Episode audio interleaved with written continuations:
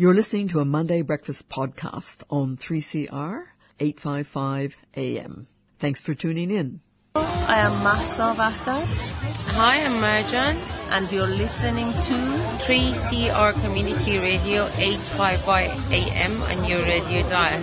Also on digital radio and streaming at 3cr.org.au. Please subscribe.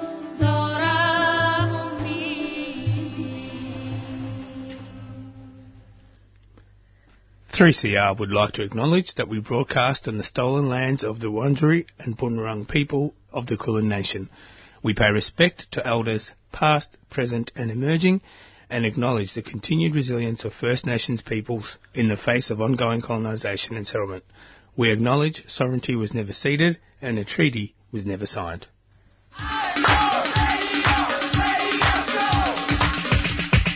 This is 3CR Breakfast. Oh, yeah. Alternative news, analysis and current affairs. Monday to Friday, 7am to 8.30am. Only double. Clap your hands.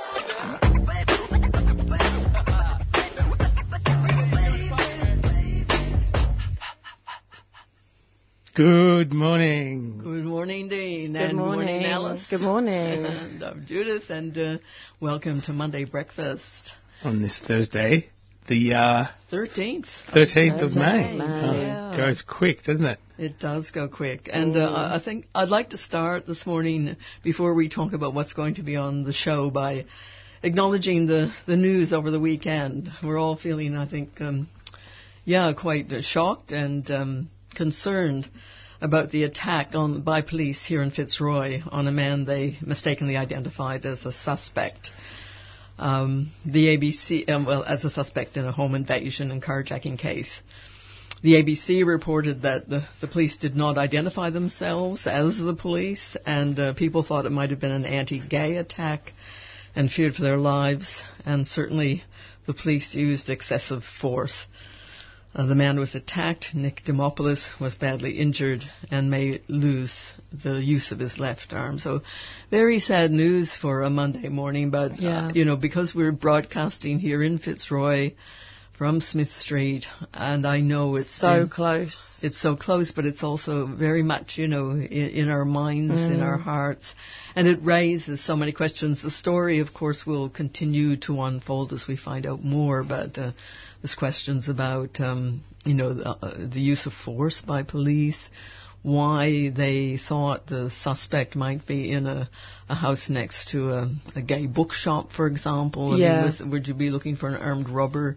In that area, it's uh, these are questions. Um, And how, and the, the force that actually turned up as well with the, the guns and Yep, full blown attack. Like, yep, I don't, I just, I want to understand why exactly this happened. yes. Hmm. When I think any that, that whole idea that uh, it had something to do with gangs and, you know, uh, even if the person that they were after was part of a gang, it, it seems like it's pretty excessive force to break his arm, let alone Nick's arm. Yeah. You know? Absolutely. How, you know, we live in a democratic society, or so we think. A person is innocent till proven guilty. There's no justification in my mind for that kind of force. And of course, this has become a highly visible matter, but um, there are other um, incidents over the last couple of years. I think that's been pointed, the Age has pointed to in their coverage this morning.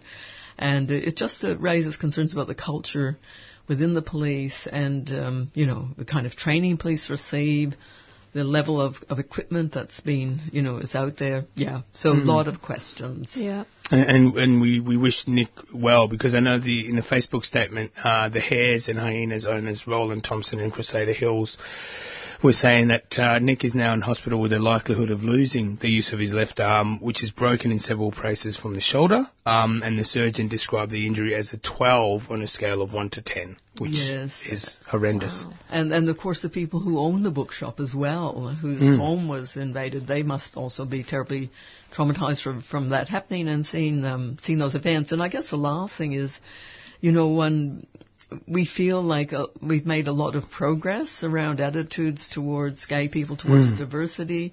these kinds of incidents kind of take us back years. You know, I mean, they make us. Yeah, there's a lot of it raises questions. I don't want to draw conclusions at this stage, but it, it shows that people still live in, in a kind of fear because the first thought they had was that it was um, an anti-gay invasion because police didn't identify themselves. They didn't know who it was.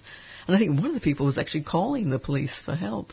Anyway, I don't want to go, I mean, I don't want to um, dwell further other than, as Jean said, mm. to send our condolences, our care, our concern, and um, yeah, and hope that um, we don't see more of this kind of thing, and that the, the investigation will lead to some changes. Yeah, so that, I guess this, um, you know, this type of abuse doesn't become normalised as well. Absolutely. Yeah. Yeah. yeah. yeah. Um, just quickly, I forgot to touch on the weather. Partly cloudy, maximum of 18, uh, with winds north to northwesterly, 15 to 25 k's an hour. So it's going to be an okay day today. Um, but on the show today, we've got well, it's a, it's another really busy show this morning, actually. Um, now that I'm here this Monday, yeah. apologies for last week. Well, welcome back, Dean. It's good to have you here in the studio. So later, after eight, we'll be hearing from Adrian Burragubba. You may remember last week we had that interview with Kristen, Kristen Lyons about what's happening with Adani and the land, the, the dodgy land use agreement. So we're going to hear from Adrian Burragubba himself, an artist and performer from the Wangan and Jagalingou people uh, of the central Queensland who are fighting the Adani mine. And we're also going to hear from Peter Owen, and he's the South Australia Director of the Wilderness Society, and he's going to give us an update on the campaign to prevent dr- drilling for gas and oil in the Great Australian Bight. He spoke to us from Norway. What we need is a strong commitment from both the Labor and the Liberal Party that they are listening to the communities across Southern Australia and they're willing to step up and protect the Great Australian Bight. Yeah, and that was Peter Owen. I spoke to him last um, Friday. And Alice, you've been out and about. Yeah, so on Thursday I went to the uh, Yawa opening night, and it's um, it's with the Torch um, exhibition project, and it's that's partnership with Yeren Festival this year. Um, so the exhibition is for Aboriginal men and women in Victoria's criminal justice system, and it explores um, just their culture. And the idea is that you go along, you support these people, and you just you just learn a lot more about what what the project is doing and why they're about. So I spoke to Susanna Day, who is the acting CEO. I spoke to Ash Thomas, who's one of the artists that um, is a part of the exhibition, and also Sean Miller and Aaron Duggan, who are both huge success stories from the project. Oh, exciting! Yeah. So oh, we'll listen to some great. of that later. And um, yeah, it was and the uh, the exhibition goes on until the 30th of May as well, so everybody can go. It's at the City Library. And that was uh, Y A W A Yawa. Yeah, Y A W A, which um, means journey it in does. Bunurong language. And uh, oh. interestingly, you know, we've just been talking about, I guess, that the, the this type of violence and that whole colonialism and the way the system has been used to such brutal effect for Indigenous people. It's, you know, it ties in yes. all together. Yeah, it does. It does, and. Uh, on a kind of unusual topic, I think, for a, a, breakfast show, but one that I think probably we need to talk about a bit more in our society. We're going to hear from uh, Annie Bolitho, and uh, she's um, um, end of life companion. That's what she, her work, and that's what her book's about, and it's about death and dying and how you approach that. We hurtle along through our lives. We're so busy when someone dies, we just have to pause. And that's Annie Bolitho, and we'll be hearing her around quarter to eight, I think.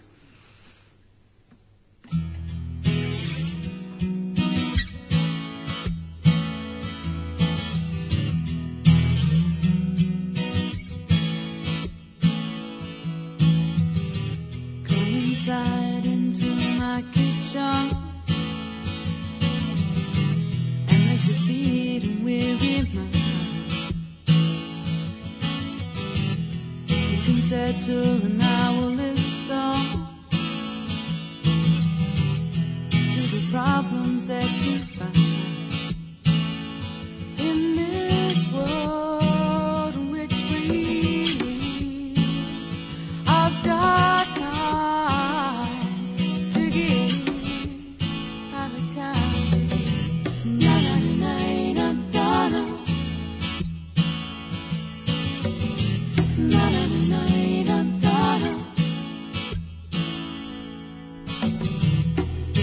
tired, your body shaking.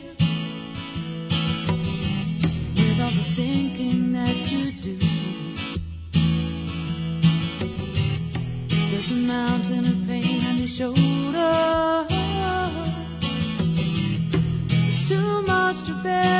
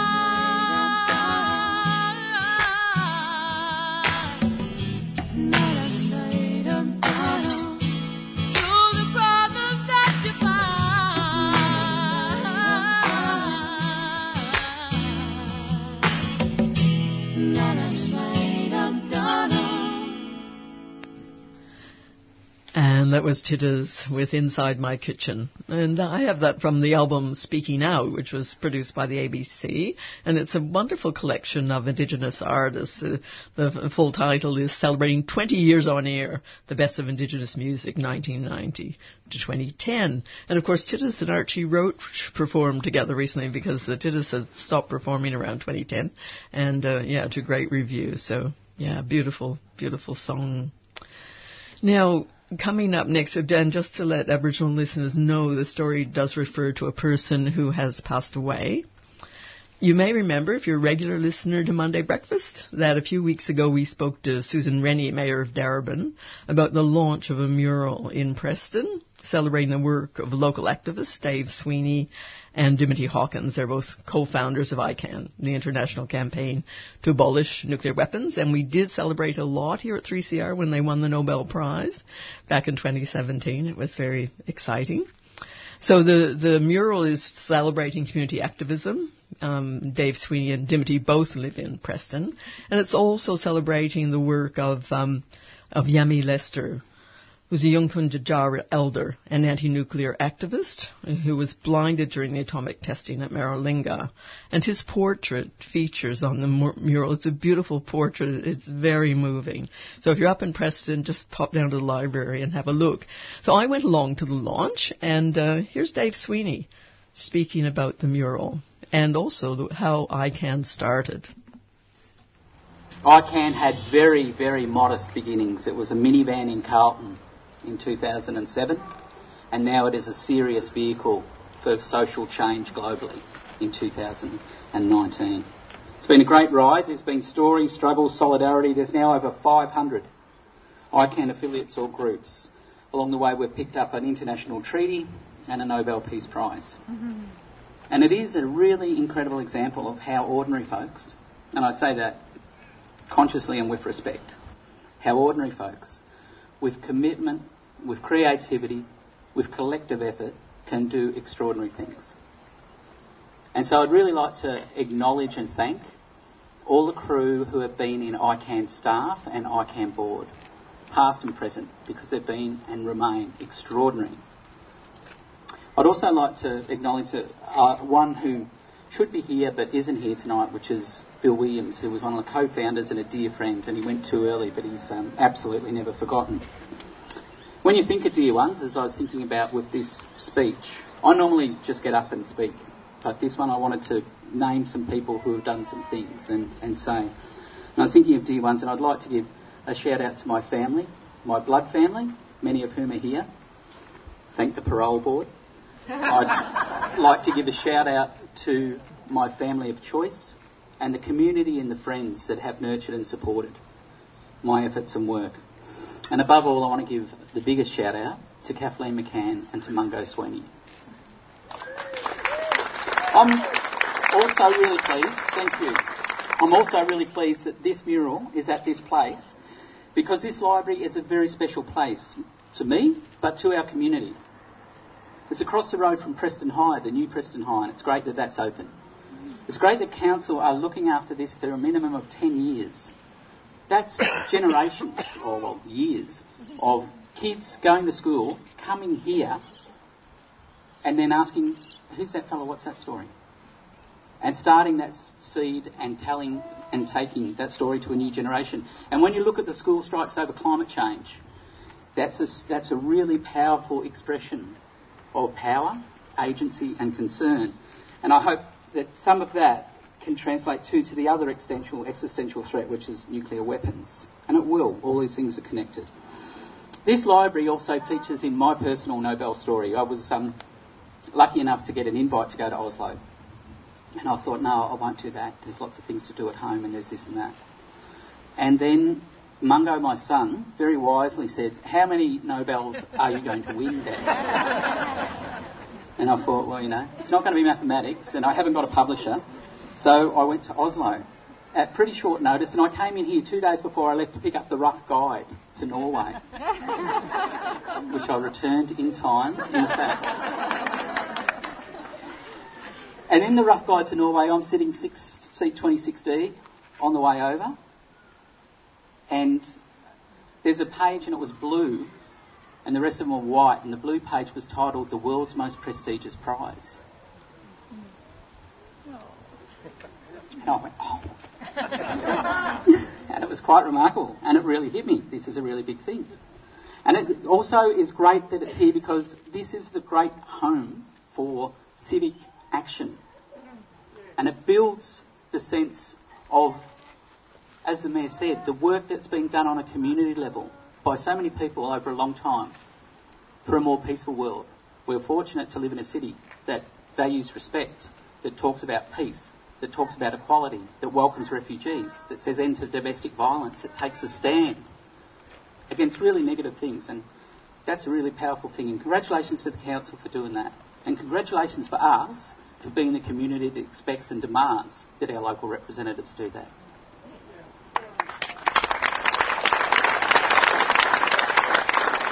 I'm also honoured, I won't go on for too long, but I'm also honoured that this story champions is championed by Yami Lester, that it's here and it's honoured. It's been said of Yami that he lost his sight but never his vision. Um, two years ago, I had the sad privilege, and it was a great privilege, to represent Yami's many friends in the environment and nuclear free and anti nuclear movement to speak at his funeral. Now, we all pass, that is the way of the world, but it's what we do here that matters, that counts.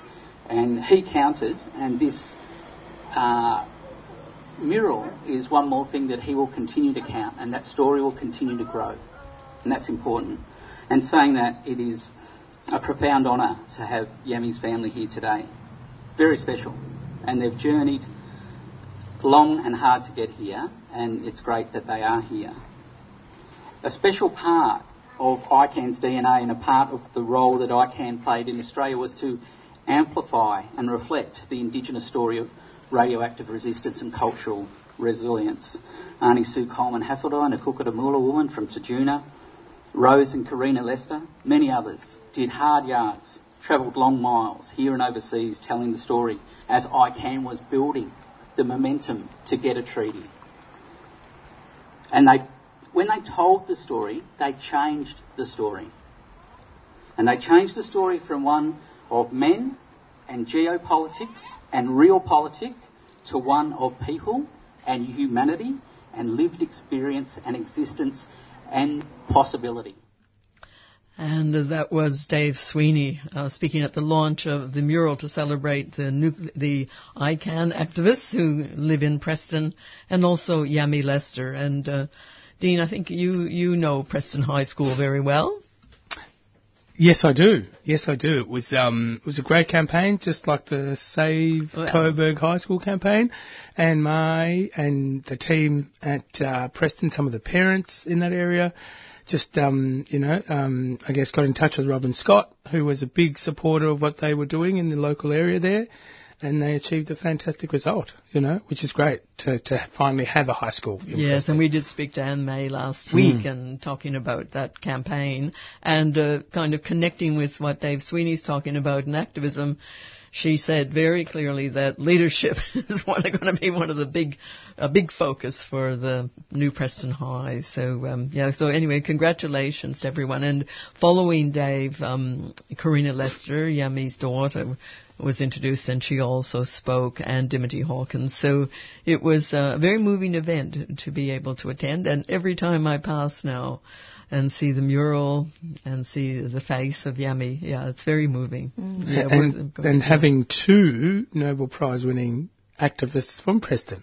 You know, Yeah. which is great. Yeah, so uh, I I knew they were presented with the Nobel Peace Prize in December 2017 for their work achieving yeah, that. yeah, there were. I think there were about four people who were involved in getting it. So they mentioned Bill Williams Hmm. as well.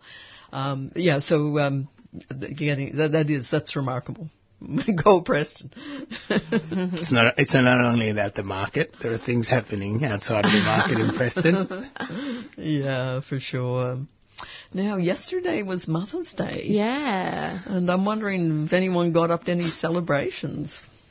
Oh Well, yeah. Or do you, do, you know, do you notice it at all? Dean, what about you? Yeah, we did. I um was told there was no gift needed, but then when the time came, I found out that there was a gift that was meant to have been purchased. A bit of uh, lack of communication there, but it's not, you know, it wasn't for my mother. But the kids got got um, their mother presents, which was great, and we made a breakfast in bed. and, Oh, that's nice. but you know, we're trying to sort of ram home that message that it's not only one day.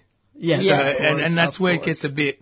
Yeah, it's now tricky, become like. Halloween. It's now become like Yeah. you know It's been- buying yeah. presents a lot. So Yeah. hopefully we can uh, achieve that whole um, you know 365 days a year is Mother's Day, not just one day. Yeah. Yeah, well, it's not Mother's Day in the UK, so Oh. they celebrate. We celebrate it in March. yeah, Um, like a really weird time. yeah. it's to do with the Easter Day, but I think it's a different. It's different Right. here, but yeah. So, um, so and I tried Father's to call. Day is different in some places yeah, too. Father's yeah. Day, yeah. But I tried to call my mum yesterday just to be like, oh, it's Mother's Day here, Happy Mother's Day. And she was busy. Oh, well. I, I Oh, got to see lots of other mums um, yesterday celebrating with their kids and stuff in the cafe that I work in.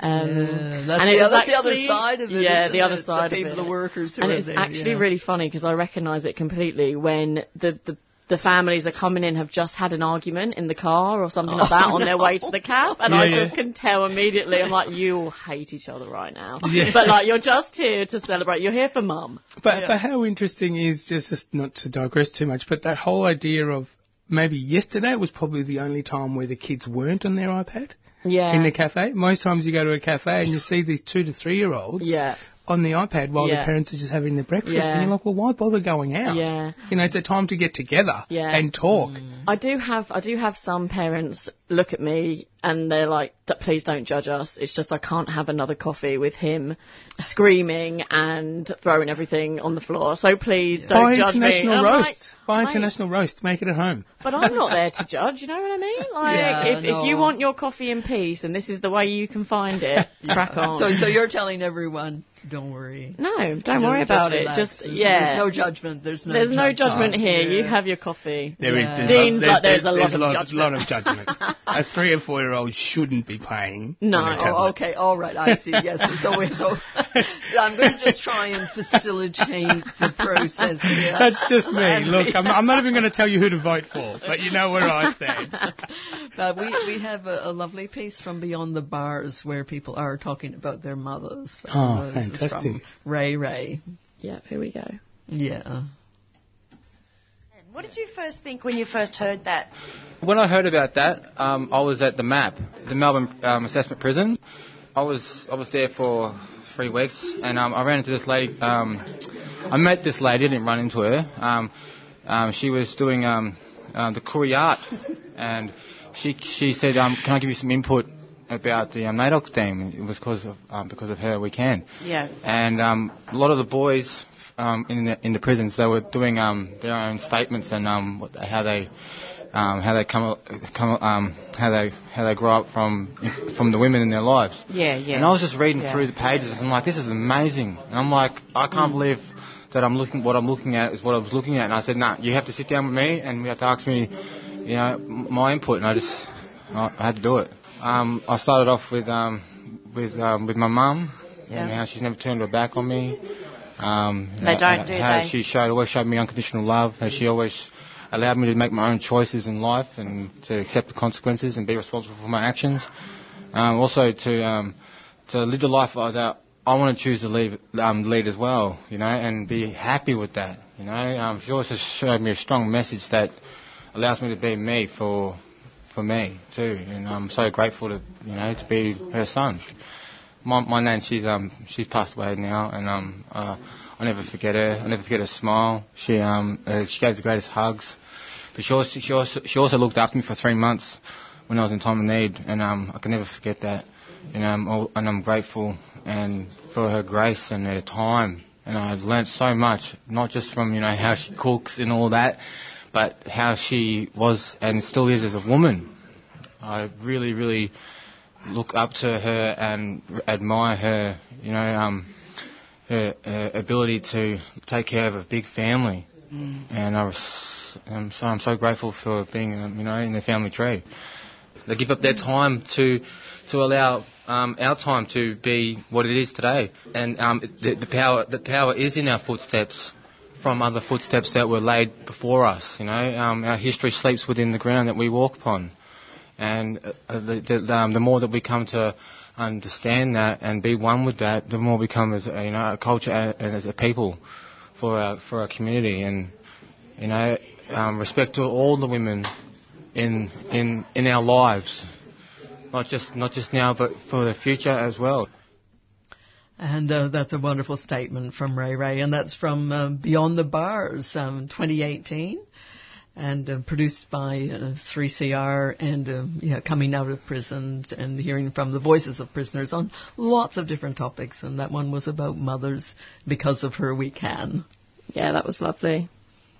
So now we're going to head over to the Torch exhibition. So as I said before, um, I was there on Thursday for the opening night and it got really busy, so which is great to see. I got there and there wasn't sort of not many people there, and then it got extremely busy towards the end, which was great. Um, it's at the City Library, and it's an exhibition presenting the journey of Aboriginal men and women in Victoria's criminal justice system, exploring, expressing, and sharing their culture through art.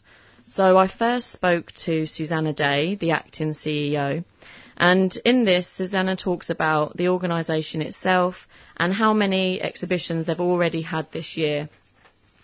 Then I spoke to Ash Thomas, an artist, and a Yorta Yorta and Wiraju man. Wiradjuri, Wiradjuri, yeah. sorry. Yeah. I say that wrong every time I say it. Yeah. Um, and he talks about his learnings with the torch as well as his artwork um, that he's created inside and outside. So we're just going to take a listen to that now. In January, we presented Confined, which is our biggest exhibition of the year, where we presented 227 works. Uh, since then, we've had a- an exhibition at Metro, at Deakin Downtown, and this is our fourth for the year. Incredible. And is it the same artwork or does it change each time? No, it changes every single time, and I think that's the strength of the torch. Uh, we'd like to spread around the opportunity between the men and women who are participating in the program. So this one is a mix of our men and women who are in prison and in community, and uh, it's representing 25 works by 22 artists. Wow. And what does the torch aim to do? What is it trying to get out of these exhibitions?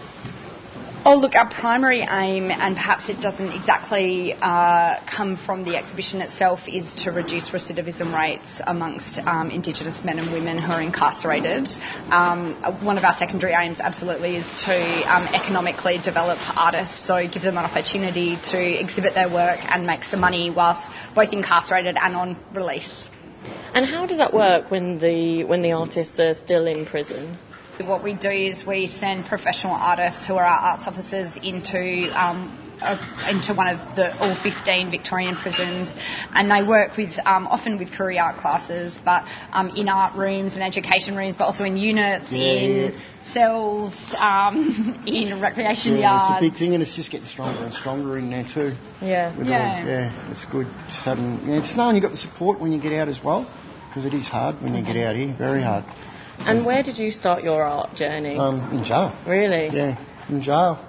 I've only been painting for four or five years or something now, so yeah. Wow. Yeah, something that's come to me later in my life, finding out about my culture and that, so mm-hmm. it's all journey for me now, and yeah, good yeah. journey. And if we move over to your your art, so we can have a look at this.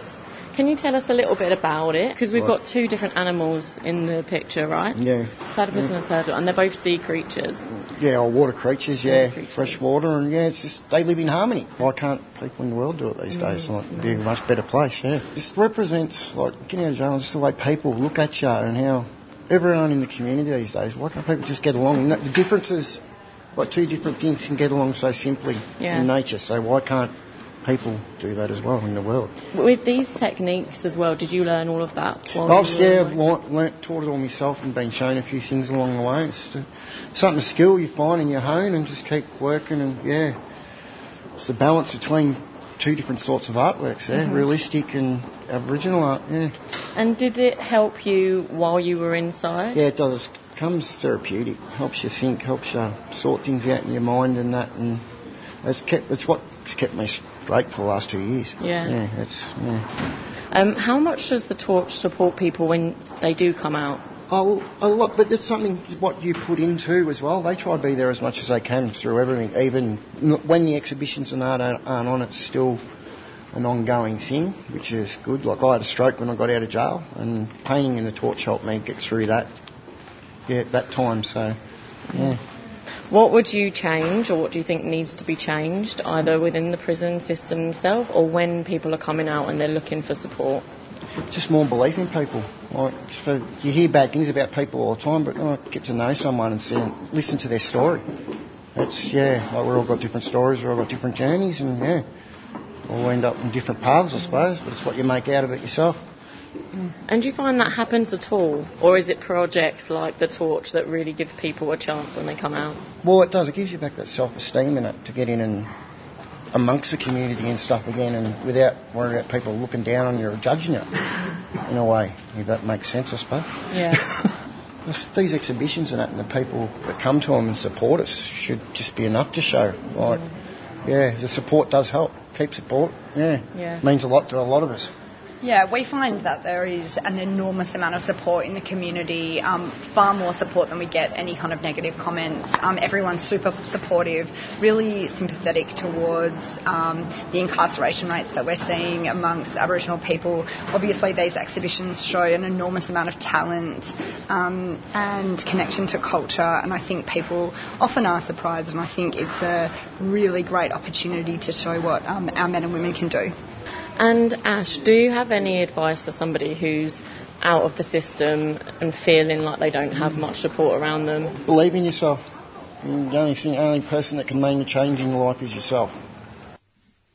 So yeah, that was Ash Thomas and Susanna Day. Yeah, very Hmm. inspiring. Yeah. great to hear them. Yeah, it was great speaking with Ash, um, somebody who has experienced it all completely from from sort of straight from prison and learning and finding out about his culture to now being on the outside and it actually helping him on his day to day life. Yeah. Um, so that's one success story. But I then spoke to Sean Miller and Aaron Duggan, and they are both two amazing success stories. So Sean Miller was introduced to the torch whilst he was inside the prison system, um, and he's now a mentor to other artists um, on the inside and outside. So he's Aaron's mentor. and they talk about meeting in prison and um, art and life on the outside. And I will say now, listeners, be patient because the audio um, it can get it get very loud in the exhibition. By the time I got round to actually speaking to Sean and Aaron, so be patient, listen closely, and um, yeah, enjoy Aaron Duggan and Sean Miller. I'm Sean Miller. I'm the Indigenous Arts Officer in prison, so I, I go into prison and community and uh, I uh, deliver the program inside the prison with And, and so, did you meet inside the prison Yeah, when you did. were doing? We did, Ah. yes. So, were you his mentor at, at the time? I, I was a mentor, yes, Oh. with, with Aaron. I, I, I was actually a prisoner when I first met Aaron. So when I, I was in jail and uh, I, um, I, like Aaron, we, we both were in the Torch program. And um, I got fairly successful with my art. So when I got out, I got the opportunity to uh, to work with Torch and, and deliver the program that helped me so much.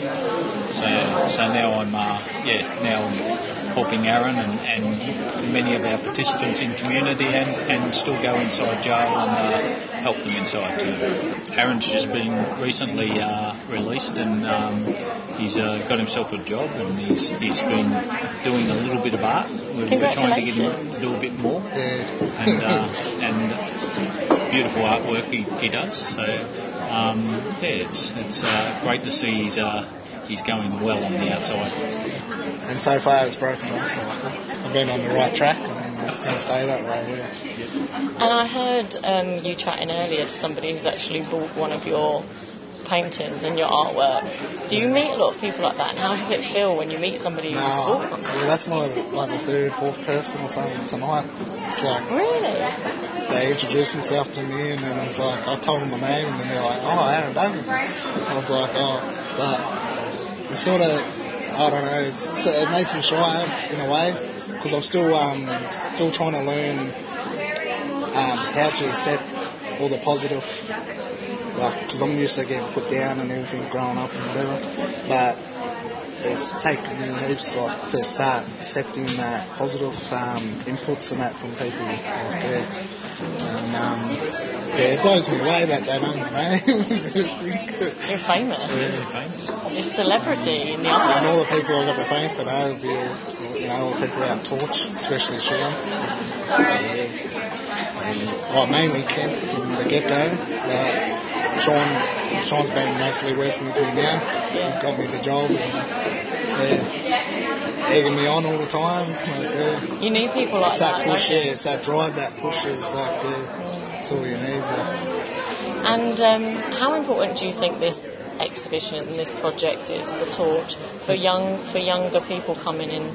It's, it's very important because I, I just, like when I see some of the brothers coming out and that, I, I tell them, like, and they, I don't have to tell them much because they can see how much I just changed and what I'm doing now. And I tell them like, they can do this too. You know, I tell them about Sean, like Sean got out, look what he's doing, and it's like that. And, you it's never too late. And now I'm going off. I'm going now. I've been, you know, getting asked to go to these meet, Aboriginal justice meetings and everything. And past that, it's probably part of my um, that's always been getting around, passing the knowledge on to the younger fellas. So I reckon it's very important. It is. Because as far as you know, a lot of people know, our, our culture's being robbed by us, you know. So us doing this and getting them to learn more and more about it is very important. Next thing you know, we're going to be all be able to talk our lingo again one day, you know. It's going to take time, but we'll be able to speak our language one day. We're already learning now from our stories and everything we create through the artworks and that. And um, yeah, like we see a lot of potential in everything, you know.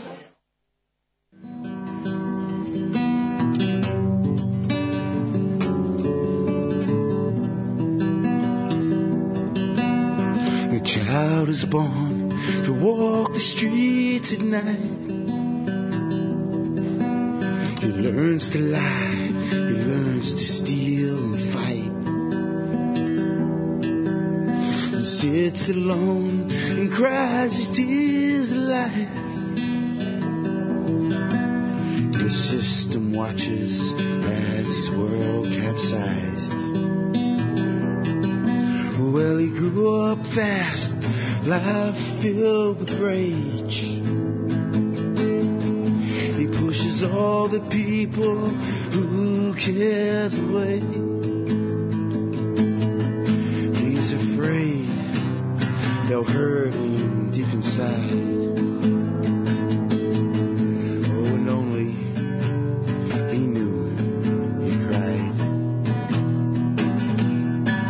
It's a simple little breath of life.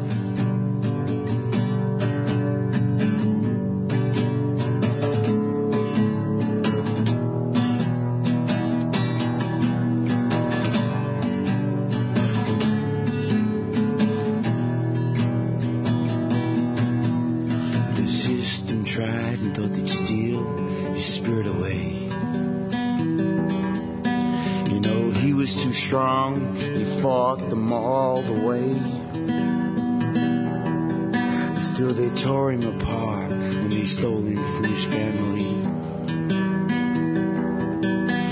The system just wouldn't allow his spirit to be free.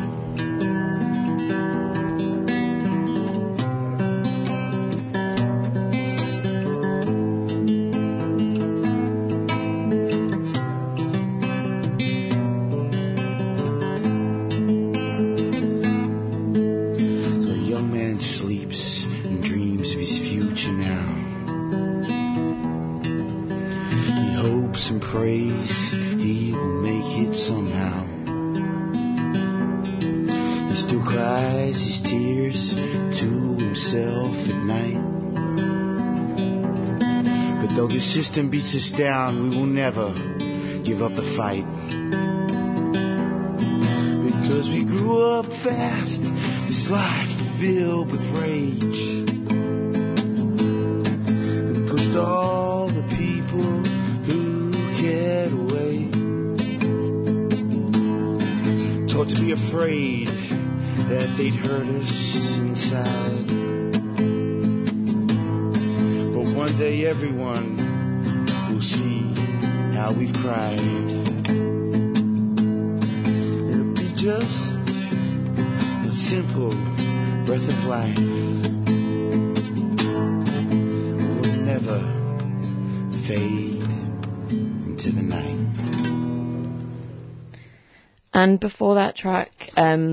Spoke to Aaron Duggan and Sean Miller, who were two artists at the Yawa exhibition with um, the Torch at Boy Festival. So that exhibition um, started on Thursday. It ends on the 30th of May. It's at the City Library. So head down if you want to check out some really amazing artwork. And that song, as you know, listeners, um, from Beyond the Bars in the 2016 album, and it was called Breath of Life with Trav.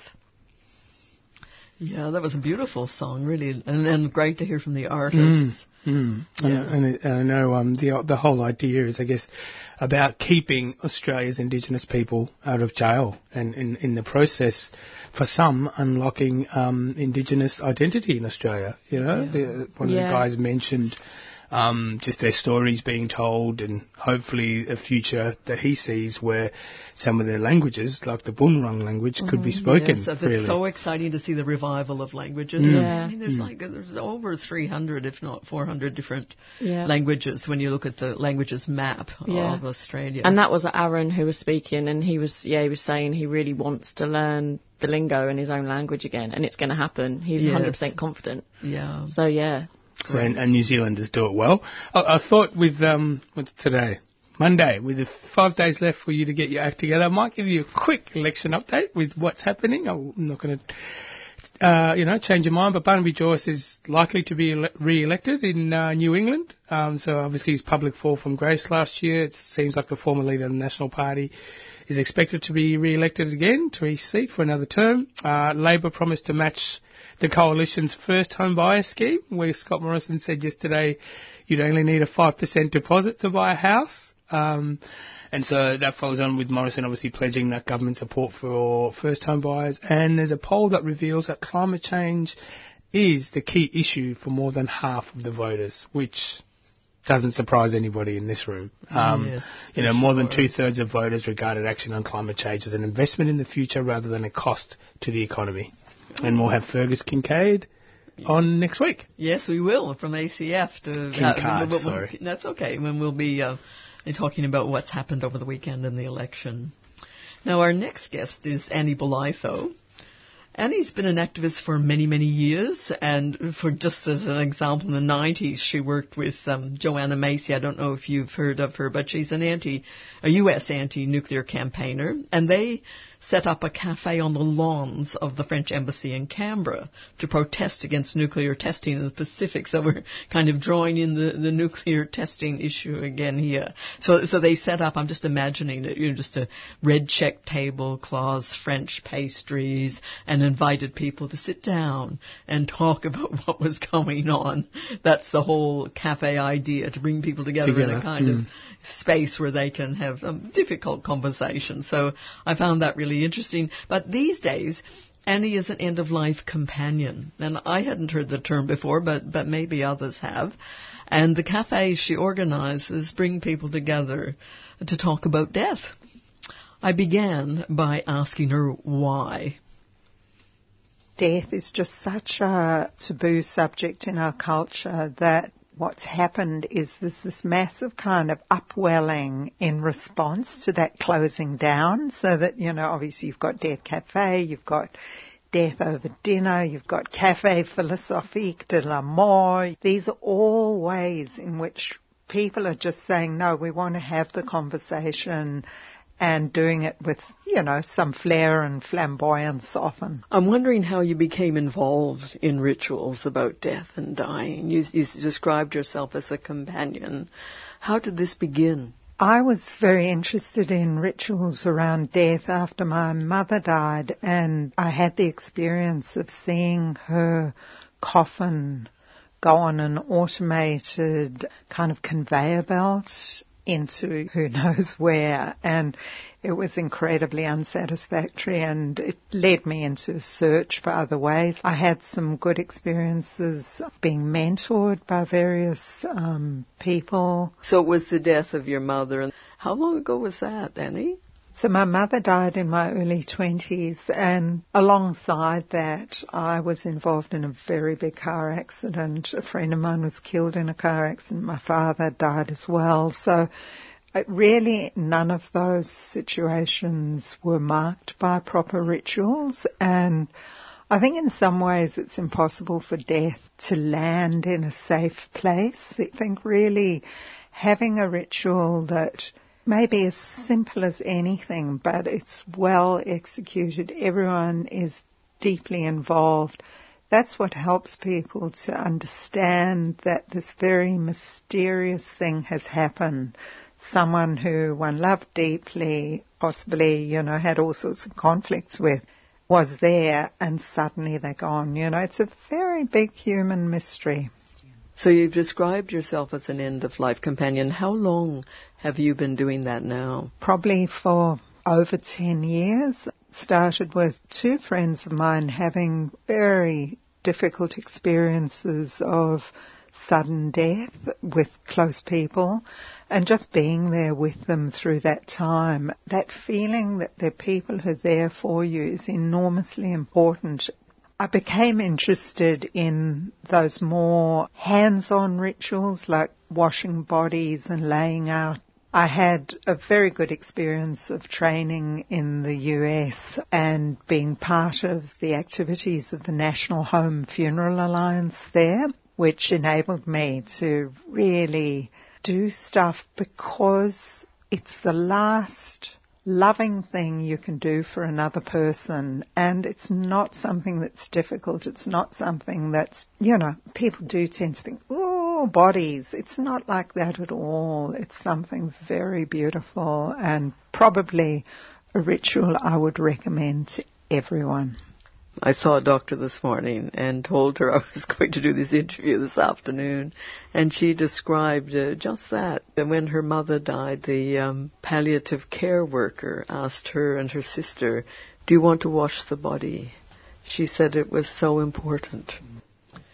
And that was uh, Annie we were speaking to, and uh, just um, me ending up that first part of the interview. And I should point out two things that, that, as well as the doctor saying it was very important, she said if someone had suggested it to her a couple of months before, she would have, wouldn't have thought it was a good idea, or she would have just said, "Well, why would you do that?" But because it just happened in the moment uh, that she was invited to wash the body, she and her sister, and they did it, and she was amazed. At, Really? Yeah, at, at what a, uh, an impact. It just it seemed the absolute right thing to do, and just picking up uh, on Annie's uh, suggestion that it, the last loving thing one can do. I just I just found it. Uh, And I think we'd mentioned too a while back we had memo leaves, Sam. That's right, we did. You did. know, and, and people are afraid to look at it, speak of it, as if by doing so will bring somehow bring forth our demise in a sense, you know. Yes. So um, I also feel a need to point out I was at the doctor's for routine. routine No, that's thank you, Judith. For, I know for, uh, everyone was anxious about the wives.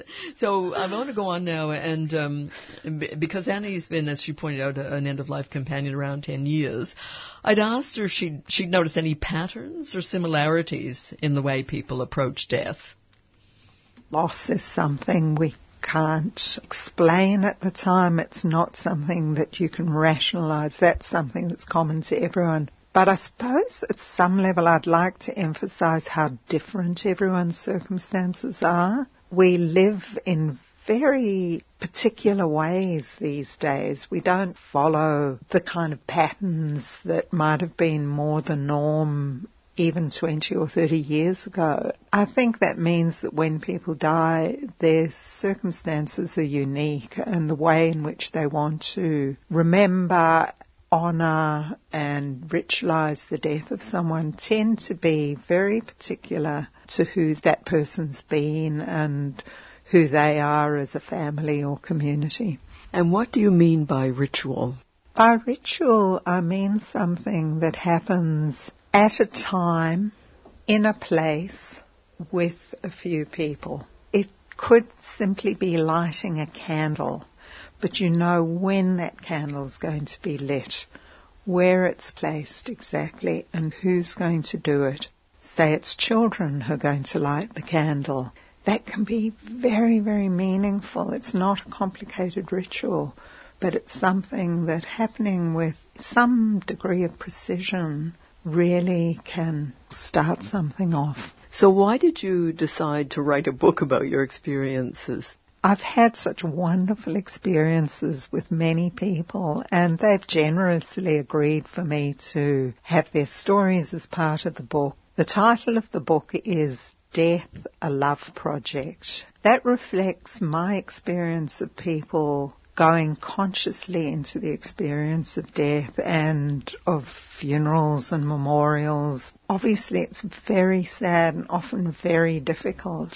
Family relationships are very delicate at that time. But if people are a little prepared, even if one person is a little prepared, it can be quite helpful. Perhaps the most important thing that I've tried to put across in this book is that there's a pause that death invites. We hurtle along through our lives. We're so busy. When someone dies, we just have to pause. The more willingly we can make that pause and inhabit it and make the most of the time that we have with others, I think the more healing the experience can be. Do you see the book as part of your activism?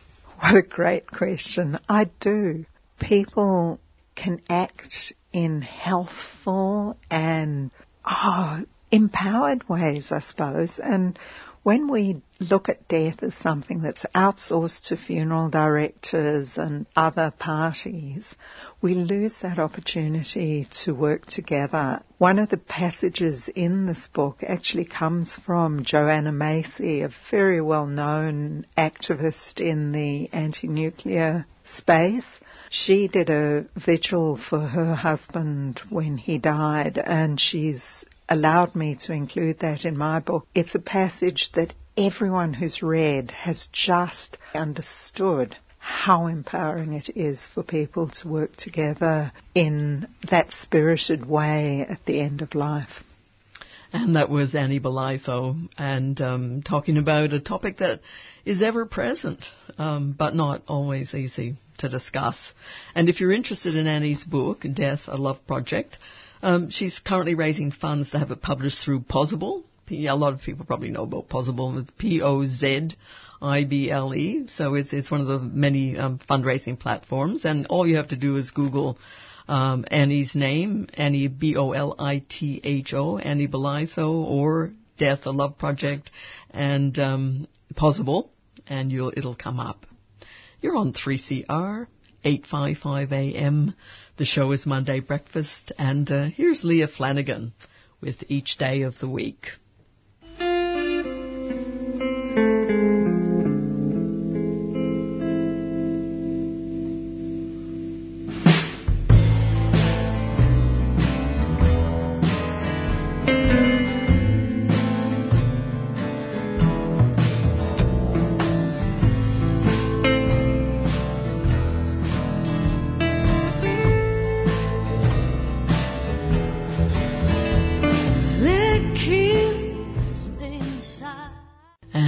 Leah Flanagan with Each Day of the Week, and that's from her album Nirvana Nights. And uh, just a great album. Love it. Fantastic.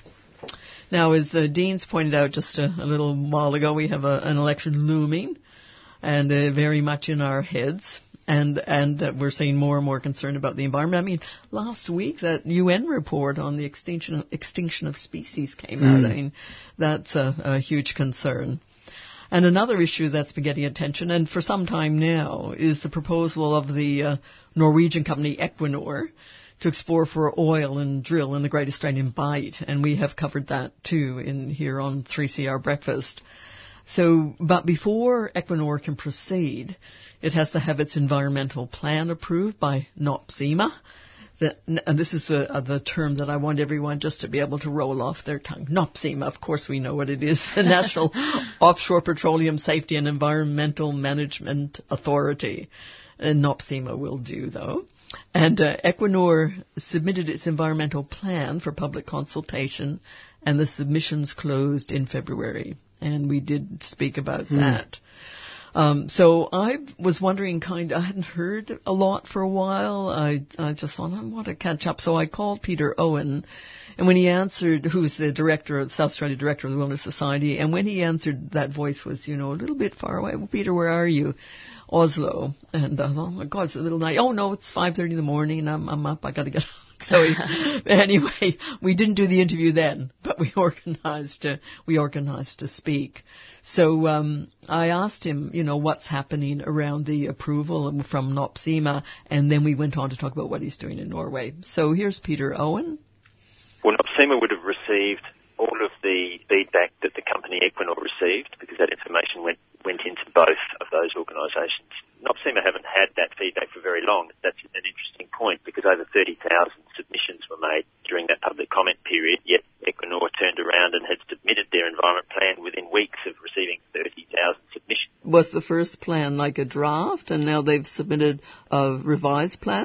Yes, they, they didn't appear to change a great deal, so that what they've submitted, they claim, you know, was after their public comment period, and they said that there was 13 or so of those 30,000 plus submissions that actually led to, I think, refinement to their application. But as to what that'll look like, as NOPSEMA assess that, is, is anyone's guess at this point. But we're still waiting at this stage. There's no guarantee that they'll be going ahead.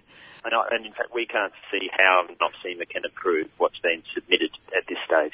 As you'd well be aware, the this federal election has been dubbed the climate election, and there's certainly been coverage of the Great Australian Bight and the proposals to drill, and also criticism of that proposed drilling, and newspaper articles from Port Fairy to the New York Times. I'm wondering, have you had any commitment from either of the major parties on banning drilling and exploration for oil in the Bight?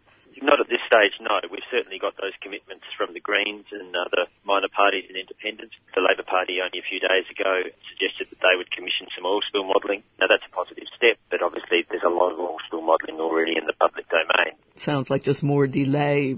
As you say, you know, modelling's already been done by a number of people, including uh, Equinor itself. What we need is a strong commitment from both the Labor and the Liberal Party that they are listening to the communities across southern Australia and they're willing to step up and protect Great Australian Bight. Where they're proposing to drill is right in the middle of the Great Australian Bight Marine Park. Yes. Set aside 20 years ago to protect, you know, one of the most important breeding grounds for the southern right whale in the world. So it's a, it's a totally inappropriate location.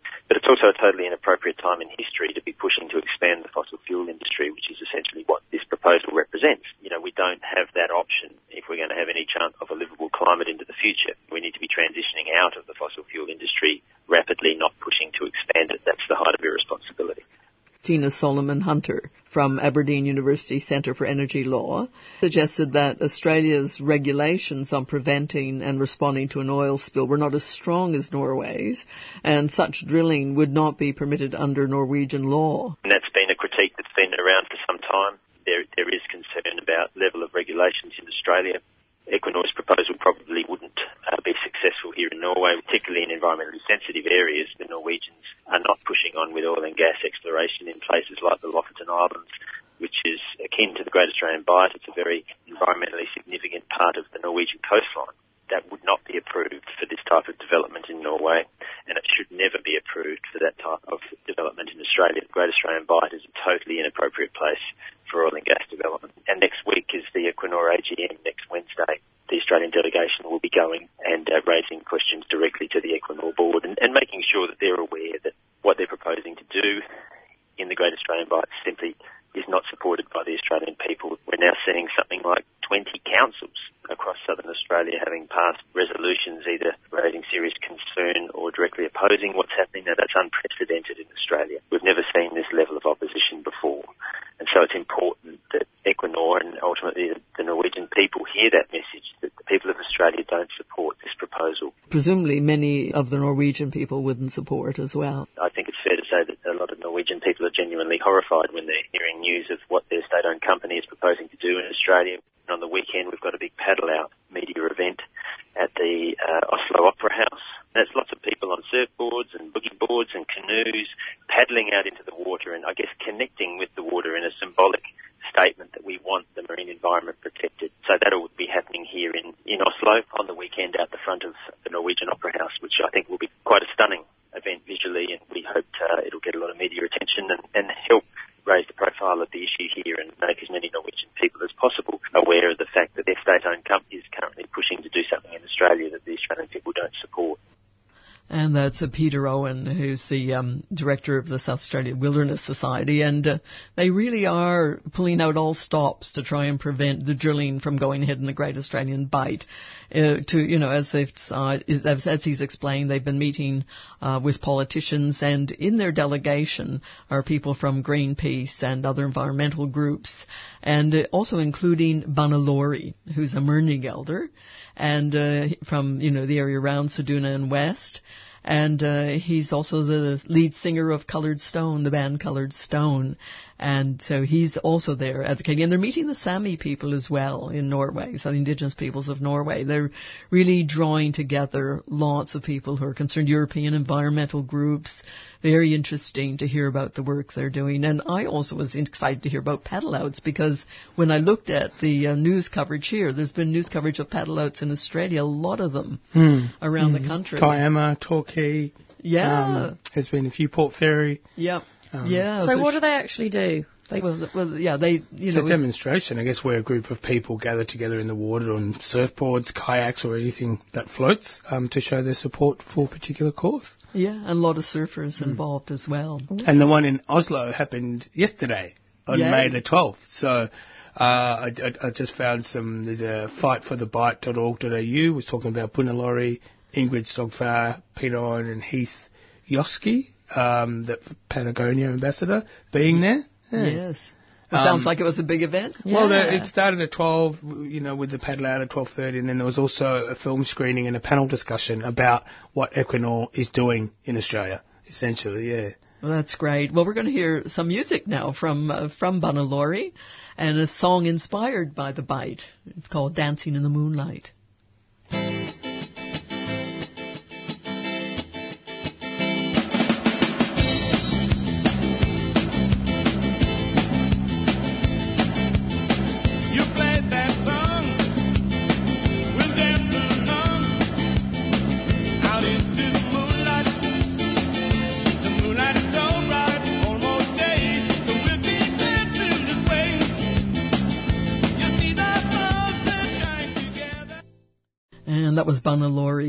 And Coloured Stone with Dancing in the Moonlight. What a great song.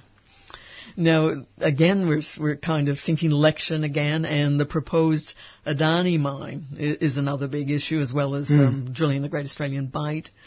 The former federal Greens leader Bob Brown, as I think most of us know, has led a, a Stop Adani convoy up to Queensland and then back to Canberra to protest uh, the mine, uh, the proposed mine. I keep saying proposed. Uh, I want to keep Yeah. thinking of it like that. Yes. yes. Uh, so the Stop Adani convoy uh, finale was held at Parliament House in Canberra uh, just a week ago, a little over a week ago, on Sunday, Sunday May 5th.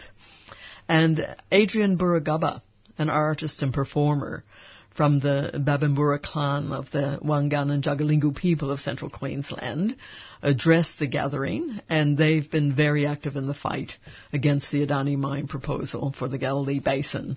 So 3CR's Rebecca from Earth Matters was there, and uh, she recorded this speech for us. My name is Adrian Burragubba. I'm the leader and spokesperson of the Wangan Jagalingou Family Council.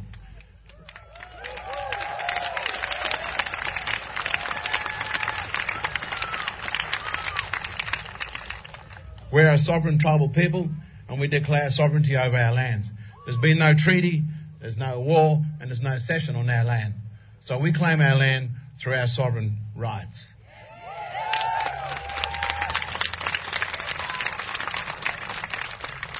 And just as I stand here today on Ngunnawal country, I respect uh, their ancestors on whose land I stand and the law that dates back to time immemorial. Because when we talk about law, we talk about first in time, first in law. This was the first law that was here, and the law is in the land. It's not a law of man. So whatever they write for us doesn't apply to us. Only the law of the land is the thing that determines who we are as a people. It is our past, it is our present, it is our future. This is our dreaming. And this is why we stand so strong against the Adani project. Because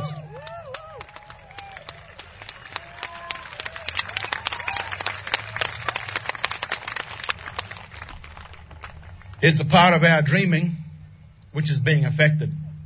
And um, I want to uh, uh, pay respect to um, the Bob Brown Foundation and, and Bob himself for um, allowing allowing me to have a platform to bring uh, the truth to people, because there's so much lies and deception out there, and uh, we don't agree with uh, this fraudulent misrepresentation of what the First Nations people are being represented by this um, this fake government, because uh, they're running they're running a um, um, a protection racket around uh, Adani, and this this guy Matt Canavan, this so-called um, you know a, a speaker for Aboriginal rights, the resource minister, Mr. Canavan, and uh, this coalition government have done everything within their power to take away our rights. On two occasions in 2012, all of the Wangan Jagalingou people sent Adani packing. We kicked them out, and they didn't have an ILUA then. And then again in 2014, we kicked them out and we said, You're not going to have our land, and there's no agreement. No means no. No contract, no consent. We haven't consented to that mine, and it's not going to happen. No contract, no consent. No means no Adani. And that's why we say no to Adani. There's never any agreement with um, fraudsters, you know, and environmental terrorists. He's an environmental terrorist. He knows nothing about mining, coal mining in his own country. There's one coal mine in his own country. And when he, when he, he set that mine up, he destroyed the whole place. And all the indigenous people there and the whole country. I mean, the man's a polluter. We don't want him to come to this country here and bugger up the whole system. Because he doesn't care less. His company, he owns a shelf company, and he can write off all the tax and everything. He'll go in there and he'll, he'll knock the guts out of that country there. He'll have a great big hole in the ground, fracture the environment, destroy the aquifers, destroy everything that's in the land. You, all, you got the science, you know this. But the thing is this, we're saying that's not going to happen. Not on our watch.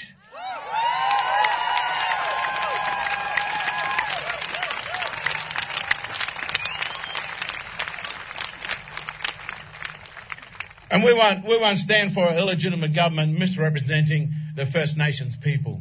this coalition government go back to when um, John Howard was in power and they put in the native title 10 point plan. The 10 point scam, Aboriginal people know it as. It's a 10 point scam. And, and they did at that time then, what they did, they changed the native title legislation. They, they changed the Racial Discrimination Act to suit the native title. That's what they did. When we talk about native title, we talk about First Nations people, law and custom and culture that's in the land. Not, not to go and, and um, um, be subjected to a, a racist piece of legislation like the Native Title Act. Now, this government here, um, in the first instance, when um, George Brandis was here, um, what they did, they they, uh, they amended the native title um, legislation to overrule rule the McGlade decision in uh, Western Australia. And that McGlade decision said that um, majority doesn't rule, but you have to have a consensus for all Indigenous land use agreements. So the federal government here, what they did, they amended the native title legislation so that Adani could get his Ilua. Because there's five of our families with 120 to 200 of our people opposing it. The government, the federal government stepped into our court case. This is how serious this is, folks. This goes deeper than what a lot of people think. And so th- this, this coalition government has gone right out of their way to silence our voice. And they've allowed Adani to do that. This foreign mining company to come into this country. And you talk about like, you know, how, um, how is Adani involved here? This, this is the, the Adani election. This was, that was the, that was the Adani native title amendments. This is how much this guy is affecting this country. And people like Matt Canavan are running around talking about Aboriginal rights. What would he know about Aboriginal rights? He wouldn't know if it fell on him. There's National Party up there in central Queensland, you know, with Michelle Landry and uh, George Christensen. Just have a look at them. These are the people running around on my country and my ancestors and saying what's right for Aboriginal people. That government does not speak for us, and they don't represent us. We, we sent a submission, and I'll read you a little bit here. This is um, in, on the 31st of July 2018. It's just a brief summary, uh, introduction. I mean, I don't usually do this, I don't usually read in public, but you know what I mean? Um, we, the Wangan Jagalingou, we are the Wurdi speaking people. We write on behalf of the Wangan Traditional Owners Family Council, the representative and decision making body of our people, to respectfully request that the Committee on the Elimination of Racial Discrimination use its early warning and urgent action procedures to help stop the irreparable and devastating harm to our people and our culture by the imminent destruction of our ancestral homelands, waters, and sacred sites, and with them our culture, by the development of the massive Carmichael coal mine and the rail project, the Carmichael coal mine in the state of Queensland, Australia, and to the imminent extinguishment under the law of our rights and in interest in part of our ancestral homelands. This is what Matt Canavan tried to go around in this country. He stood up there in the Parliament House there with, with those other people who like, I want to sign their land away and they want to destroy their country, part of the 294 people they keep speaking about, and they wanted to go in public and they wanted to tell the world that it's okay that like um, the United Nations doesn't have to step into this country and tell them what to do about how they treat Aboriginal people.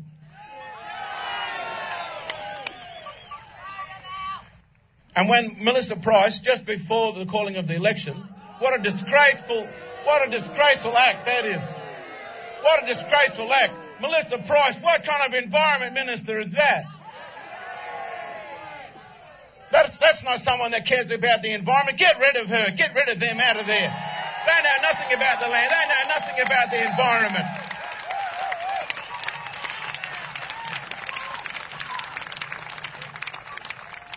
And when she granted that water license to Adani, that was it.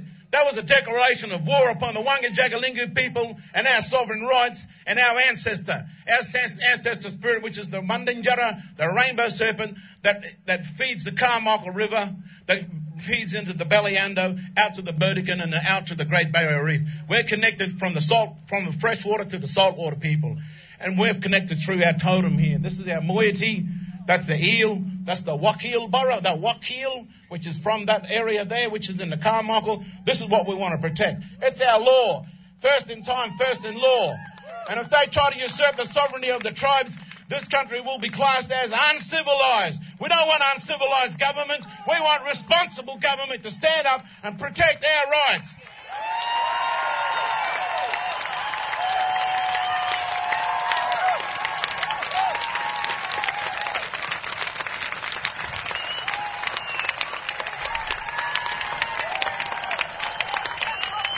Okay, I've got to make this short, okay, folks?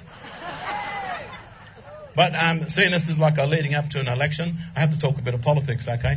Usually I just talk about culture and stuff, but it all it all ties in. I just want to make mention that um, I drove down here last night and I got here. I've had two hours sleep, and I just uh, I almost didn't come, and I just thought, oh, okay. But on my way through, I came through Nimbin and said hello to them there, and they're having a good time there in Nimbin. But you know,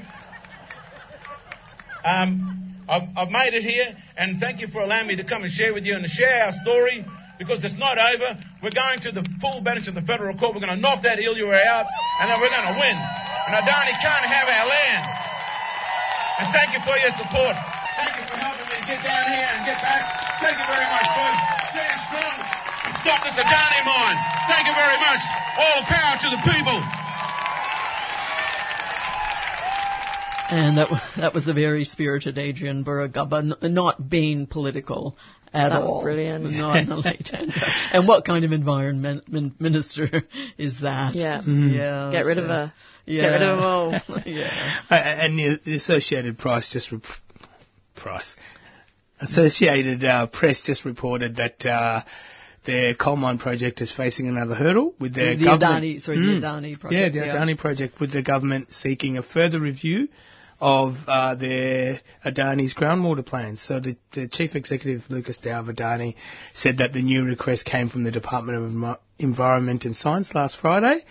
And what they're doing is this is another fishing expedition, he said in a statement, by the uh, government, um, the Queensland government. But essentially, what this means is that it's going to be probably 10 more years before they can do anything.